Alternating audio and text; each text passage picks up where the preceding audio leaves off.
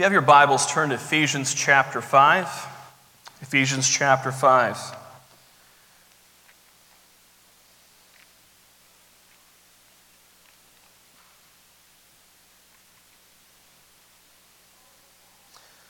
There are two words that we've heard ever since we were little children. They're the words that our mothers would say to us when we're going to play outside and we started learning how to ride our bike up and down the street. They're the words that a parent will tell their teenager when they first start learning to drive. Those words are be careful. Be careful. And as much as we know those things are important in the regular everyday life, they are just important in the spiritual realm as well. One of the unfortunate things that we find ourselves in as a, as a culture, and many times as Christians in our culture, is that we're not too careful. Oh, we're careful about certain things. We're careful about maybe making sure that our children may attend a certain school versus another.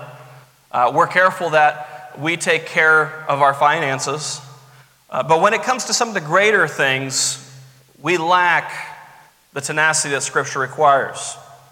We lack the discipline that Scripture requires. And this morning, we're going to be taking a look at the importance of careful living. We're entering a new year this year, and as many would start, they have many will start with a resolution, things that they would like to get done this year. Um, others just give up on it entirely, they don't even care. Um, and unfortunately, what we ought to be concerned with is what Scripture wants from us. Those private, personal goals are important, uh, but they pale in comparison to what Scripture clearly reveals for us. And Paul, here, under the inspiration of the Holy Spirit, in Ephesians chapter 5, starting in verse 15, says this See then that you walk circumspectly, not as fools but as wise, redeeming the time because the days are evil. You see, if we're looking at this text, we're going to be looking at specifically some of the words and their meaning. The word blepo is to see, to discern with a bodily eye. With a bodily eye, to be possessed of sight, to have the power of seeing, to turn the eyes to anything, to look at, to gaze at to perceive by the senses, to feel, to discover by use, to know by experience, to have the power of understanding, to discern mentally, observe, perceive, discover, understand, to turn the thoughts or direct the mind to a thing. And this is really the way it's used here to consider, to contemplate, to look at, to weigh carefully and examine. The present active imperative here, blepete, you as the subject are to be doing it, not someone else for you. This isn't a let go and let God action here. This is you, by the power of the Holy Spirit, are to do these things. Be careful how you live, not as a fool, but as a wise person. Henry Cloud states this He says, The difference between a wise person and a fool is not about their position, their intelligence, or their talent. You see, it doesn't matter what position you have, that doesn't make you wise in a biblical sense. You can be over any group of people and still not be wise. You can be the smartest person in the room in, their, in your intelligence, but really be foolish with your life. You could also have tons of talent that others don't, but that doesn't necessarily make you wise. The question for us is how do I know if I'm walking as wise and not as foolish? How do I know that I'm living carefully? The answer can be found in Proverbs. Now, I want you to see if you can pick out the specific ingredient of a wise person that's described here. In Proverbs chapter 1, verse 5, it says this A wise man will hear and increase in learning, and a man of understanding will attain wise counsel. Proverbs 9, 8 through 9 says, Do not correct a scoffer, lest he hate you. Rebuke a wise man, and he will love you. Give instruction to a wise man, and he will still be, he will be still wiser. Teach a just man, and he will increase in learning. Proverbs 12 15 says this The way of a fool is right in his own eyes, but he who heeds counsel is wise. Proverbs 17:10 says rebuke is more effective for a wise man than a hundred blows on a fool. You can continually beat a fool and they'll still do the same thing. Proverbs 19:20 says, "Listen to counsel and receive instruction, that you may be wise in your later days." Or latter days. The main difference, have you caught it? What's the main difference between a wise person and a foolish person? The wise person learns. The wise person takes advice from others. The wise person makes sure to not follow their heart wherever it may lead. They don't just do what they think is best, they seek wise counsel. Now, back in Ephesians, we see the word circumspectly being used. Circumspectly means characterized by exactness, thoroughness, precision, accuracy, in addition to the associated idea of looking, examining, and investigating something with great care and alertness. It pertains to strict conformity to a norm or standard involving both detail and completeness, with focus on careful attention. In the context, it refers to ethical behavior with a focus on careful attention, especially regarding the dangers and deceptions that continually assault us from our mortal enemies the world, the flesh, and the devil. So when Paul is saying that we are to, to walk circumspectly, he's saying that you need to walk precisely, with diligence, accurately. Our English word circumspect is from the Latin circum, which means around. To look and conveys the literal picture of looking around or figuratively being cautious. Believer, you're to live cautiously in your Christian life. One who is walking circumspectly is one who is surveying all circumstances and possible consequences before acting or deciding. Walking as a wise person includes the following part of the verse that we see here redeeming the time. John Stott commenting, says this Paul's next little paragraph is based upon two assumptions.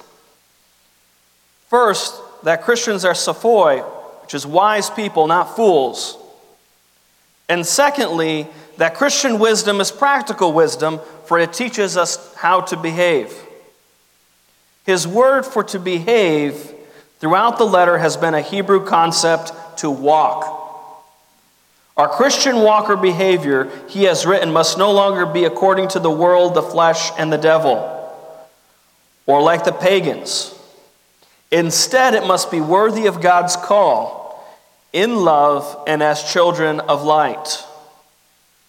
Now, he adds a more general exhortation to us to behave like the wise people he credits us with being. Look carefully how you walk, he writes. Everything worth doing requires care. We all take trouble over the things that seem to matter to us our job, our education, our home and family, our hobbies, our dress and appearance. So, as Christians, we must take trouble over our Christian life. We must treat it as the serious thing it is.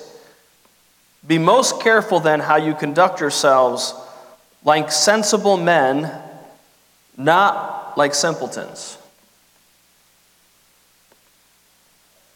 Christians that live carelessly are not following Scripture. Christians that think that they can just follow their heart are not living biblically. Is it possible that we're walking wisely in certain areas, but in certain areas we just don't pay attention? Let's throw some things out. Some of us are very well aware of the sinful culture that we live in. Are we aware of our own environment and how people are struggling with sin, even here in our local church? Like the problem isn't just out there, church, it's here, it's in our midst. And unfortunately, what the church likes to do is condemn the world while pretending they don't have any sinful flaws themselves. This is what it means to be walking circumspectly, to be careful in how we walk. I know many in our church are not getting blinded by the news media and what it pushes on us. But my question is are we exercising the same caution with the Christian advice that we get? You see, so many Christians, they, they, they get Christian advice that is really marred in worldly philosophy, it's mixed. And we'll read books and articles and things that friends will send us, and we'll go, man, that's great. I've never seen it from that view before. And not realize that it's from a worldly philosophy twisting Scripture.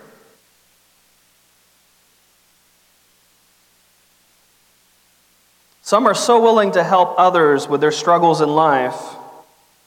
Are we exercising the same caution in our own personal struggles?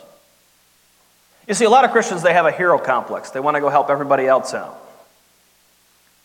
Do you exercise that same caution in your own struggles? You do realize that before you really can be an effective witness for Christ, you need to take care of yourself and what God's called you to. So many people want to go help the world out. Instead of helping them, they join them because they haven't taken care of business with their own heart which is why the world has seen Christians sell out rather than staying faithful to the Word of God. Some of us are constantly trying to make sure we don't provoke others. Right? Well, I don't want to say anything that'll offend. Well, my question to you and me is are we speaking any truth at all?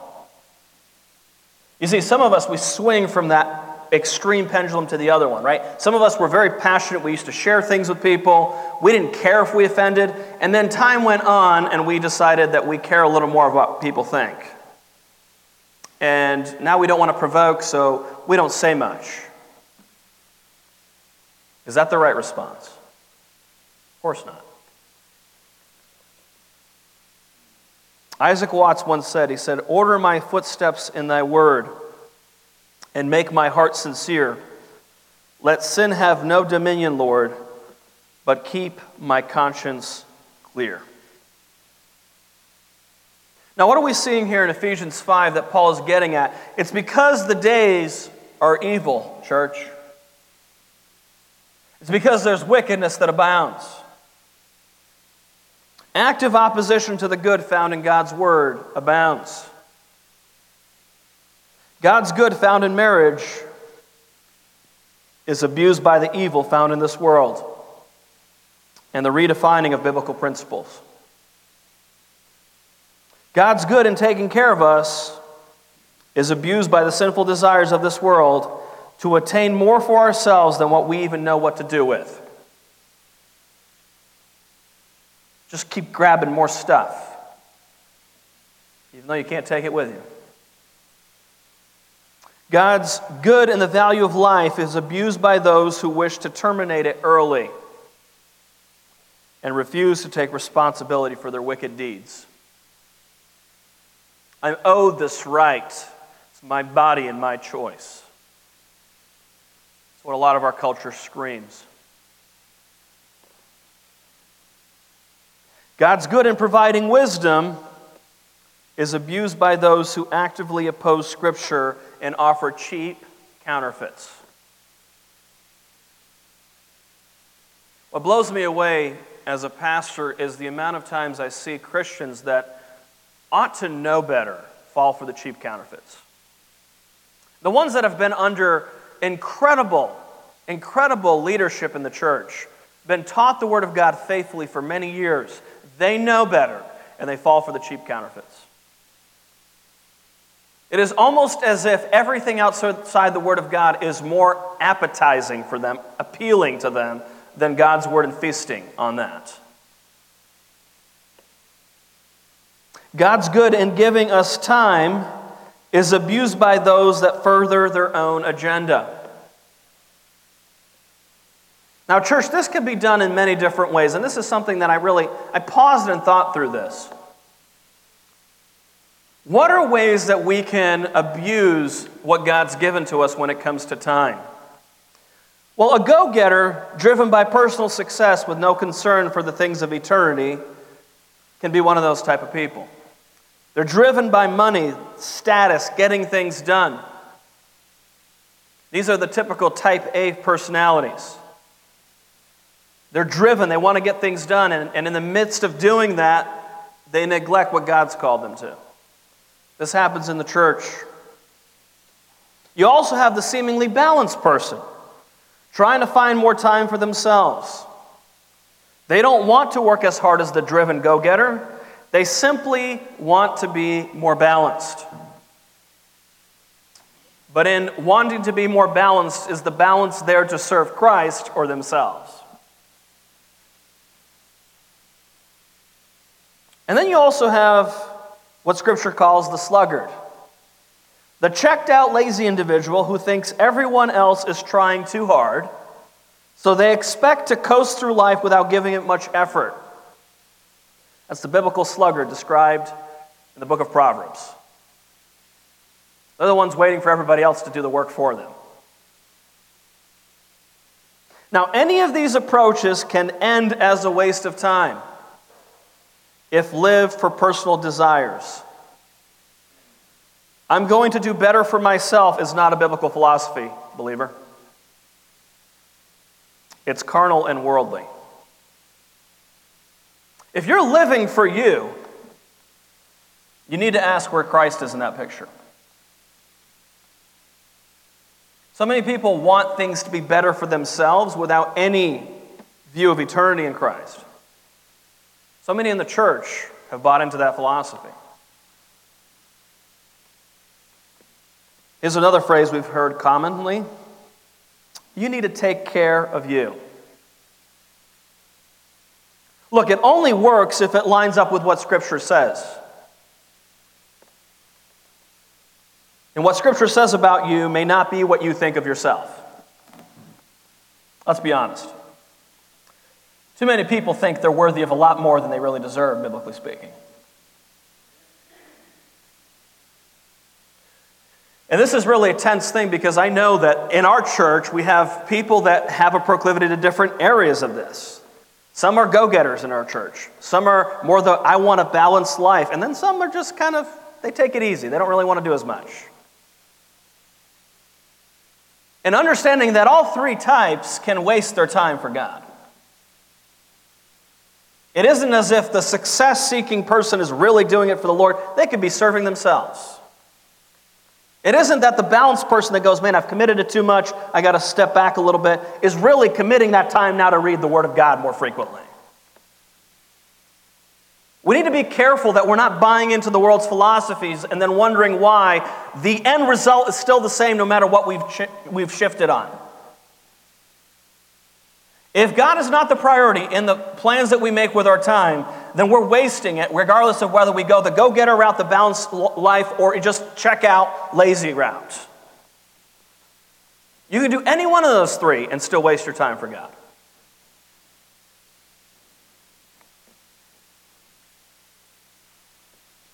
How many Christians can agree with Paul when he says, For me to live is Christ?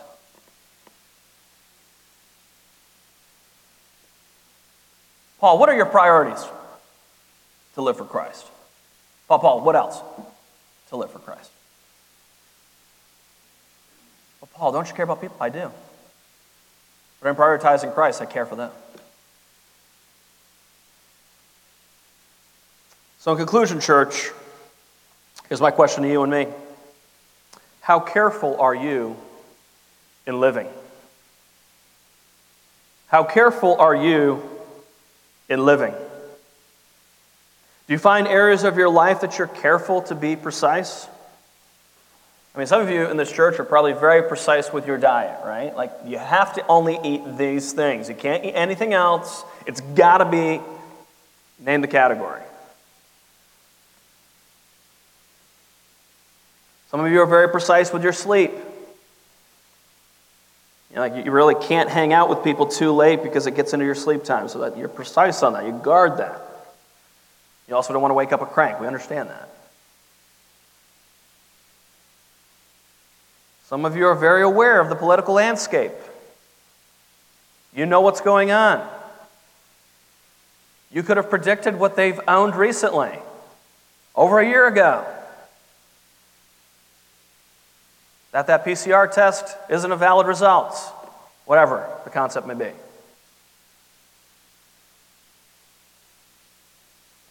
You can be aware of what's going on politically, but not be aware spiritually. Christian, you can be awake politically, but asleep spiritually.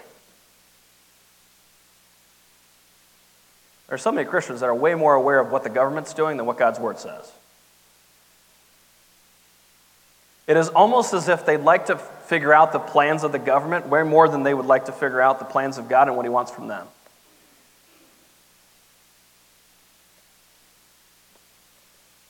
So, why don't we change the paradigm a little bit and ask the questions here? How careful are you in the following? These are things that Scripture tells you to be careful of it throughout your friendships. Who do you spend time with? Who are you going to prioritize this year? Who are the people that you are going to gather with and they're going to encourage you in your walk with God, not discourage it? Doesn't mean that you can't have a good time. Does not mean that you can't play some board games. It doesn't mean that you can't have fellowship, have some coffee. We're not talking about that. But what we're saying is, are you going to be around people that are going to encourage your walk with God, or are they going to discourage it? How careful are you in your reading habits? Are you getting a greater intake of worldly philosophy? Then you need to be aware, believer, because you could be in trouble. Every faithful disciple of Christ should be aware of other material out there. But if they're neglecting the Word of God, they will now mess with the philosophy that's influencing their mind. They will eventually no longer hold firmly to certain doctrines of the faith, and they'll be easily swayed. How careful are you, believer? in your money habits, your financial success. Scripture has a lot to say about money. In fact, Jesus spoke on money a lot more frequently than people would like to realize. Because he realized that that's a condition of the heart that reflects what's going on inside. How you view money will determine many times how you view God. Because you can't serve God or money. You can only pick one. You can't do both. Are you living with a selfish, selfish, worldly view of money? Or do you realize that God's given you that to be a steward on this earth, to manage on His behalf? Unfortunately, a lot of Christians struggle with money because they don't view money through God's lens. And then they want God to somehow miraculously pull them out of the mess that they're in because they refuse to listen to His advice.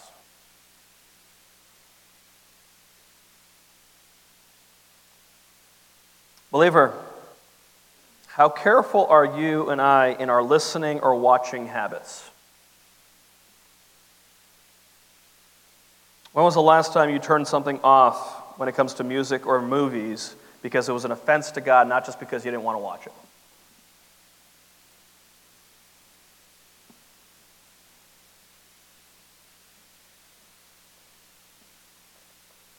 Believer, how careful are you in your time? This is a whole premise here that Paul lays out in Ephesians 5. You're to redeem the time.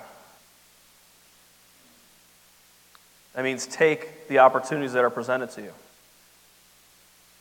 Are you the go getter, the more balanced person, or the flat out, checked out, lazy individual? All of us have a proclivity to one of the three. Are you still living for yourself and not seeing the bigger picture? So, if you want to be that go getter, why would you want to be that? What's your motivation? To accomplish more for the kingdom? If you're saying, look, I'm not that type A personality, I really can't be so driven, I want to just be a little more balanced, I probably said yes to too many things that I don't want to. But in stepping back and trying to be more balanced, are you trying to do more for Christ? Or is it more of, I just more, need more me time? If you're the lazy, checked out individual that doesn't care for any of the things that God's called you to, you've got other issues. You've got to start. You've got to realize that God has consequences for when we don't even do anything at all. Believer, how careful are you in your personal struggle with sin? Most of us are aware of what we struggle with, but we're not aware of how to sometimes combat that sin that we struggle with. We're not thinking through it all. Some sins we've just gotten so used to committing, there's no light at the end of the tunnel, if you will. So used to doing this, I can't really stop myself, so I'm just going to continue doing it and ask for forgiveness later. Listen, many sins that we commit have triggers that move us into a higher probability that we will commit them again. If you're aware of those triggers, it would be best to cut them off if you can. Now, what do I mean by that? It could be an online platform that causes you to stumble. You cut it off. It could be friends that cause you to sin and go against your conscience. You cut them off. It could be a location that always gets you in trouble. The bar probably isn't your best friend if you have a drinking problem. That friend who tempts you to sin or violates your conscience is somebody you should probably avoid. I don't know why we're so shocked sometimes. If any of us have lived on this earth long enough to realize that we have steps that it takes many times to get to that sin, it isn't that you just go from zero to 100 normally. There is a process many times. Church, I want to ask you and me to answer this one honestly. How careful am I in my commitment to Christ? How careful are you in your commitment to Christ? How alert are you when you go astray in your walk with God? I mean, let's, let's just take this last year. How many times did we walk away from the Good Shepherd throughout the year? Oh, well, with our lips, we were always speaking what we needed to, but our hearts were very far away. We knew what to say, but we were personally far away. How alert are you when you stray from the shepherd? Are you willing to be corrected by him? Listen, a good shepherd is going to correct the sheep when they do stupid things.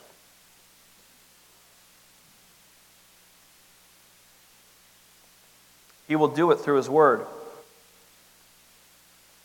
Listen, believer, if you're not walking closely, the very thing you need to do is to dive into the word of God yourself.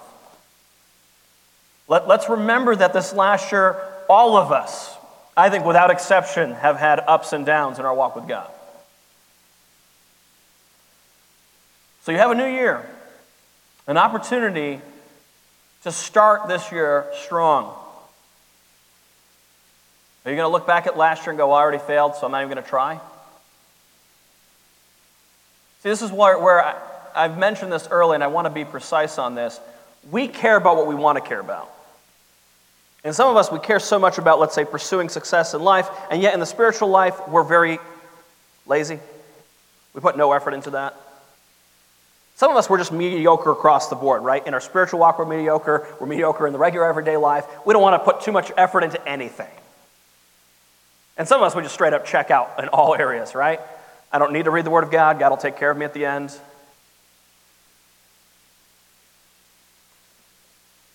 Listen, believer, if you are struggling in your commitment to Christ, you need to dive and drink deeply of the Word of God.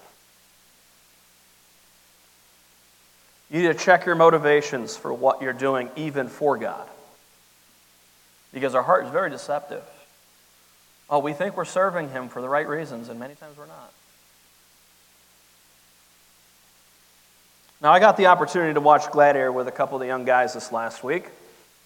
Came right back in town, and I know Noah's going away this weekend, so we decided to sit down and watch Gladiator. There's this one quote that captures Paul's exhortation well. When the General Maximus is rallying the troops before the battle, he says the following He says, Brothers, what we do in life echoes in eternity. Believer, as a good soldier of Jesus Christ, you are to live for Him, Him who is eternal.